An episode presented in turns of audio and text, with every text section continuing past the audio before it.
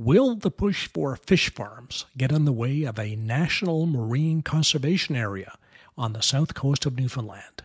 I'm Glenn Wheeler, and this is Mi'kmaq Matters, a podcast about Mi'kmaq people, politics, land, and water.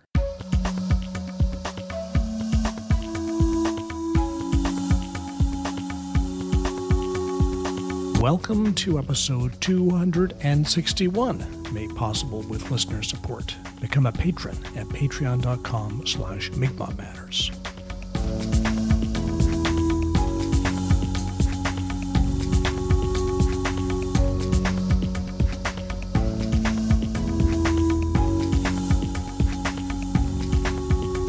We got some much needed good environmental news for Newfoundland and Labrador last month, Parks Canada is in discussions with the Qalipu and Mi'kmaq First Nations and the town of Burgeo to establish a national marine conservation area for the south coast of Newfoundland, plus turn the spectacular Sandbanks Provincial Park into a national park. It's a project that has been talked about for 20 years or more and now finally some tangible steps. The proposed marine conservation area would extend from Poile Bay east to Bay d'Espoir. The problem is that much of the very same area has been designated by the province for sea based aquaculture, a no no for a marine conservation area. Some in the town of Burgeo want to have their cake and eat it too. They want fish farms and a marine conservation area.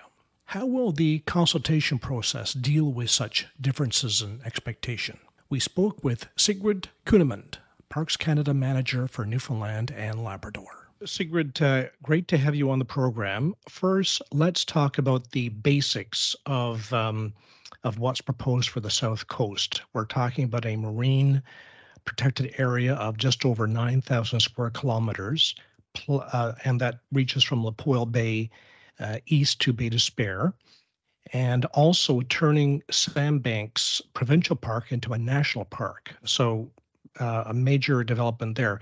Just on Sandbanks, would that be the existing area of the provincial park or new boundaries? Uh, at present, we're considering the existing boundary of Sandbanks Provincial Park. Uh, it's included within the uh, broader study area boundary for um, the National Marine Conservation Area. And through the process that we will um, undertake with our partners, there may be new information that comes to light and uh, decisions made that would change that boundary. So at the moment, we have a study area. And if we're successful in uh, deciding that a national marine conservation area is appropriate, um, we will then designate a formal boundary. And so that boundary may look different from our existing study area. Hmm. Now, um, we know about the the beauty of the South Coast, the uh, the fjords, and um, and just the stunning um, display there when you uh, when you see the uh, the South Coast of Newfoundland. Uh, but uh, leaving aside natural beauty, which is not to be diminished, beauty is important in and of itself. Um, can you speak about the the environmental significance of that area in terms of biodiversity and what particular about that area makes it deserving of a marine protected area? Yeah, for sure, Glenn. And um, for Parks Canada, in considering national marine conservation areas, we are looking at ecological significance in addition to cultural significance.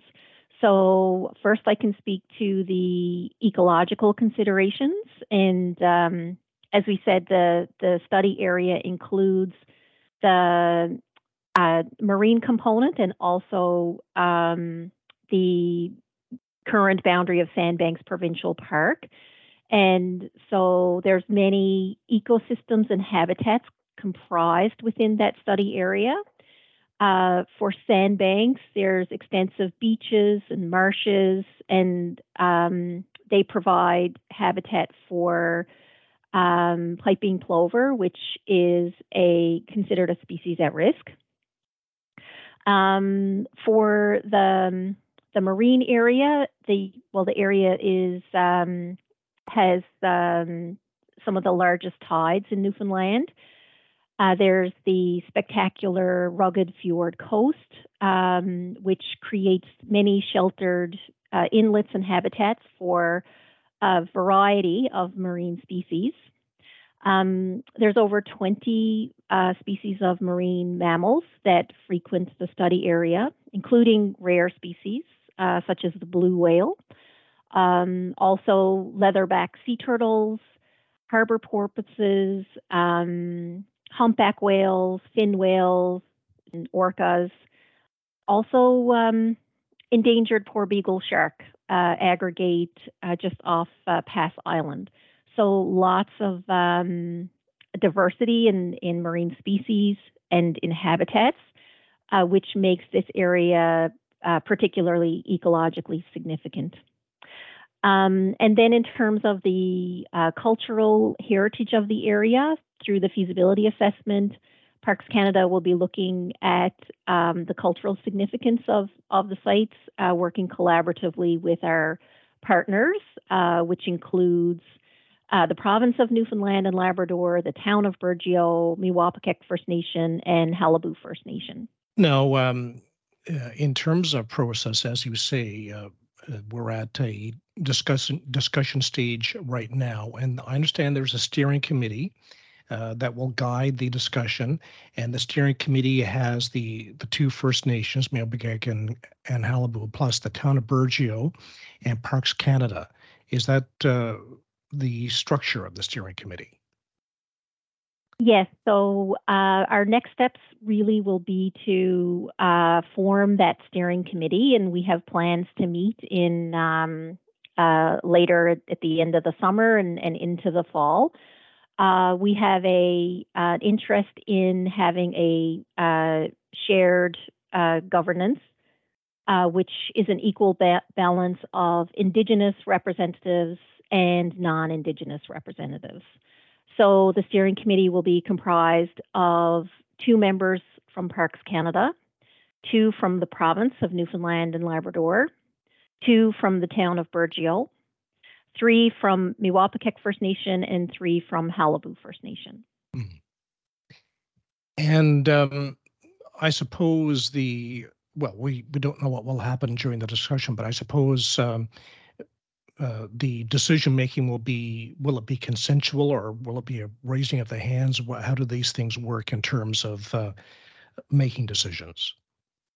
Yeah so the steering committee works on a consensus basis and uh, we spend uh, time in in terms of building relationship and trust between partners and um, always work to achieve consensus. And if that's not possible uh, then we have um, mechanisms for uh, mediation and resolution to to, to kind of move us back into that consensus phase. Mm.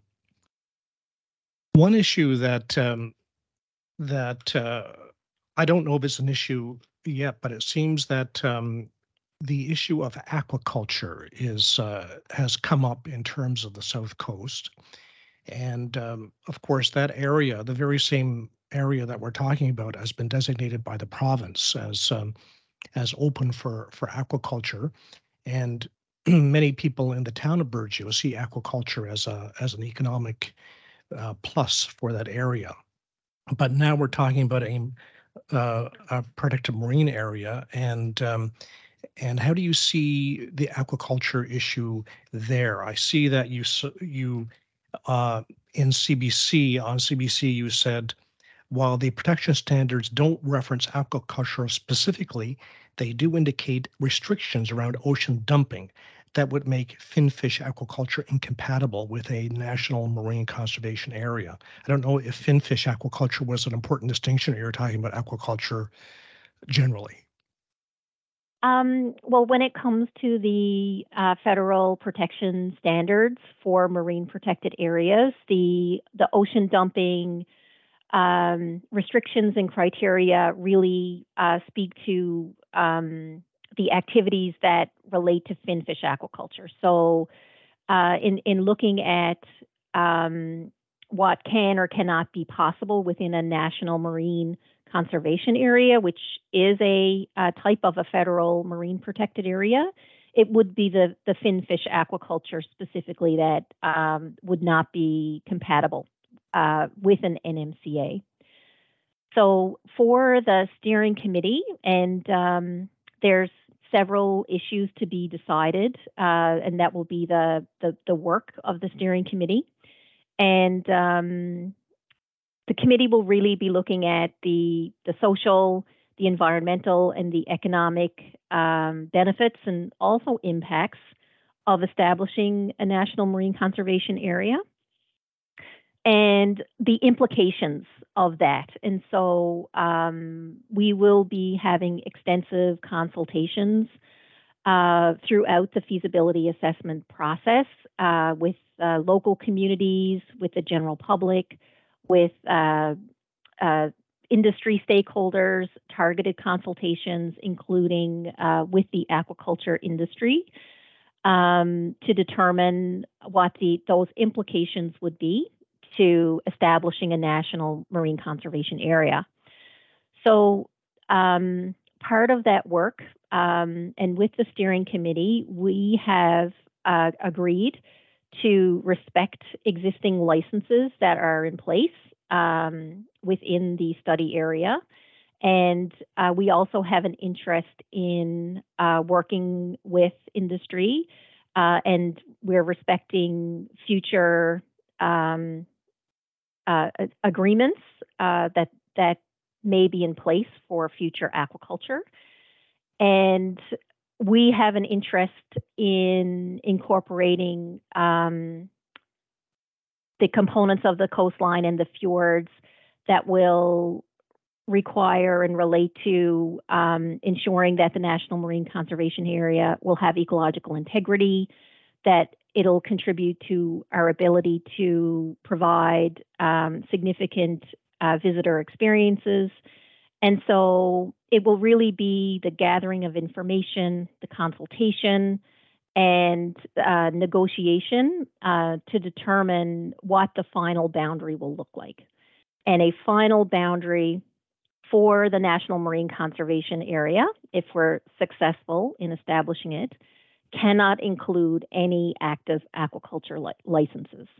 So we we will be using the feasibility assessment process uh, to work with our partners and all stakeholders, including industry, um, to collect information and and make those make decisions around um, activities. Hmm. So two two questions arising out of that. When you talk about finfish aquaculture, is that a significant distinction, or is what is going on now on the south coast of Newfoundland is that finfish aquaculture, or are you talking about something different from um, the industry as it is in the province right now? Yeah, Glenn, I think most of the uh, sites on the south coast are uh, like salmon aquaculture, which is is finfish aquaculture. Um, the impacts for uh, finfish aquaculture are, are perhaps different from uh, shellfish aquaculture, um, or uh, you know, there's new um, initiatives underway for uh, not specific to the South Coast, but just in general uh, that that relate to seaweed farming. Um, so, in terms of um, what can or cannot be included within a national marine conservation area, it really is the um, minimum protection standards that would be restricting the the finfish aquaculture. Right, and of course, I guess the star finfish is uh, would be salmon, and we've uh, had a lot of discussion about impact on aquaculture and, and salmon on the south coast. Um, and just in terms of licenses, uh, are there any uh, licenses now in place for the area proposed from Poile Bay to Bay d'Espoir that would be impacted by this um, marine conservation area? Um, this will be a part of the feasibility assessment to um, identify those licenses and uh, but uh, yes, there are existing aquaculture sites within the current study area. So throughout the feasibility assessment process, uh, again, we'll undertake those consultations and engagement with industry and our partners and to, to make decisions around um, the activities that will that that um, will influence the final designation of a boundary for the South Coast fjords. So if those with those existing licenses in place, um, the boundary cannot include existing licenses. But we are leaving the two-year process for undertaking the feasibility assessment to really explore the nature of that activity, to do the consultations, to discuss with our partners, to collect information so that we're able to make um, solid recommendations to the decision makers who will then determine if it's feasible to establish the National Marine Conservation Area. So it sounds like there might have had to be some uh, attention to the boundaries to um, draw the boundaries in such a way that they don't take in um, aquaculture operations. So they're. Um, do you see that as the way to uh, deal with uh, aquaculture?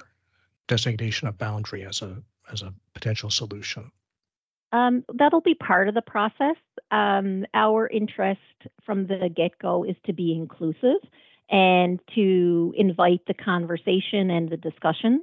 So, as opposed to creating a study area that is much smaller, uh, which uh, is not impacted by uh, what is currently happening uh, with respect to um, not well, not only aquaculture but all industrial activity. Um, we have the opportunity to work with our partners to consider all of the activities that are in play and use that information to inform the recommendations that the steering committee will make about the National Marine Conservation Area, including what the final boundary should look like. Right, and um, and what about other fisheries like lobster is uh, is a big money maker in Burgeo. Is uh, is lobster fishing and uh, a marine conservation area are they compatible? So um, commercial fishing can take place within a national marine conservation area. Uh, one of the objectives for an NMCA is to promote ecologically sustainable use.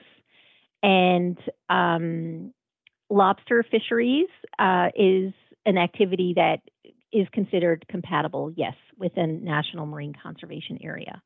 Hmm. However, we would be looking at that information again in in the um, within the feasibility assessment process and also with an NMCA, um, when we look at future management of the site, if it's established, uh, we implement a zoning plan.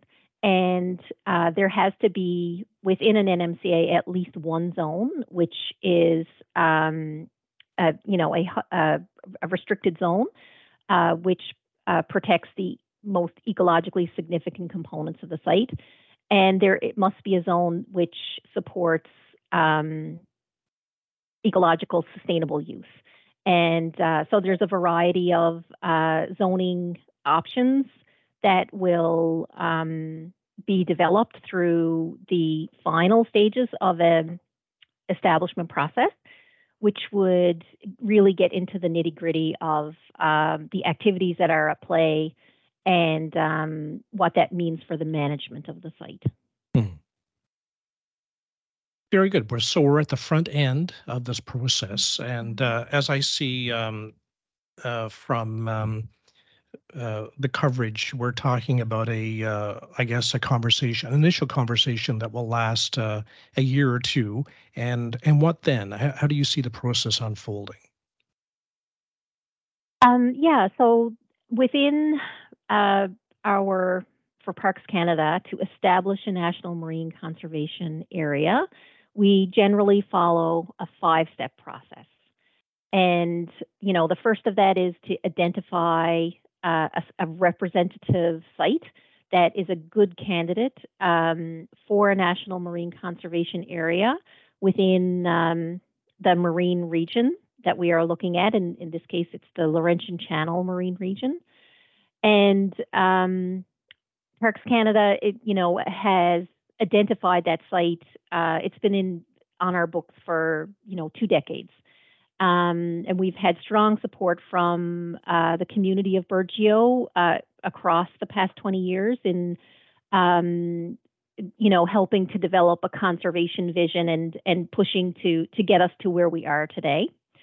Um, we've, you know, selecting the National Marine Conservation Area site is step two. We're now in determining feasibility. So that's sort of the the biggest, the meatiest part of the process, and um, that's the uh, place we where we collect information with our partners we undertake extensive consultation and engagement uh, to um, consider the ecological um, aspects of the area, social and cultural aspects, and the implications of establishing the site to um, make recommendations to decision makers. And then, if it's decided um, after this two year process that it's feasible, uh, we would enter into a an establishment agreement where we're negotiating um, uh, agreements with partners and um, moving forward to formally protect the site under the Canada National Marine Conservation Areas Act. Well, great, uh, Sigrid. Great uh, news for the uh, Newfoundland and Labrador environment. Uh, so, um, fingers crossed. Thanks for telling us about it. Yeah, absolutely. I'm very excited to be part of the process. We were speaking with Sigrid Kuehnemund, Parks Canada Manager for Newfoundland and Labrador.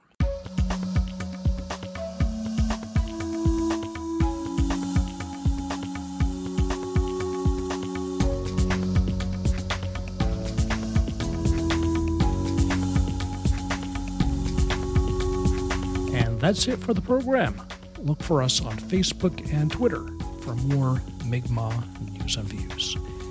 Mi'kmaq Matters is produced by Allison Baker. I'm Glenn Wheeler, Emson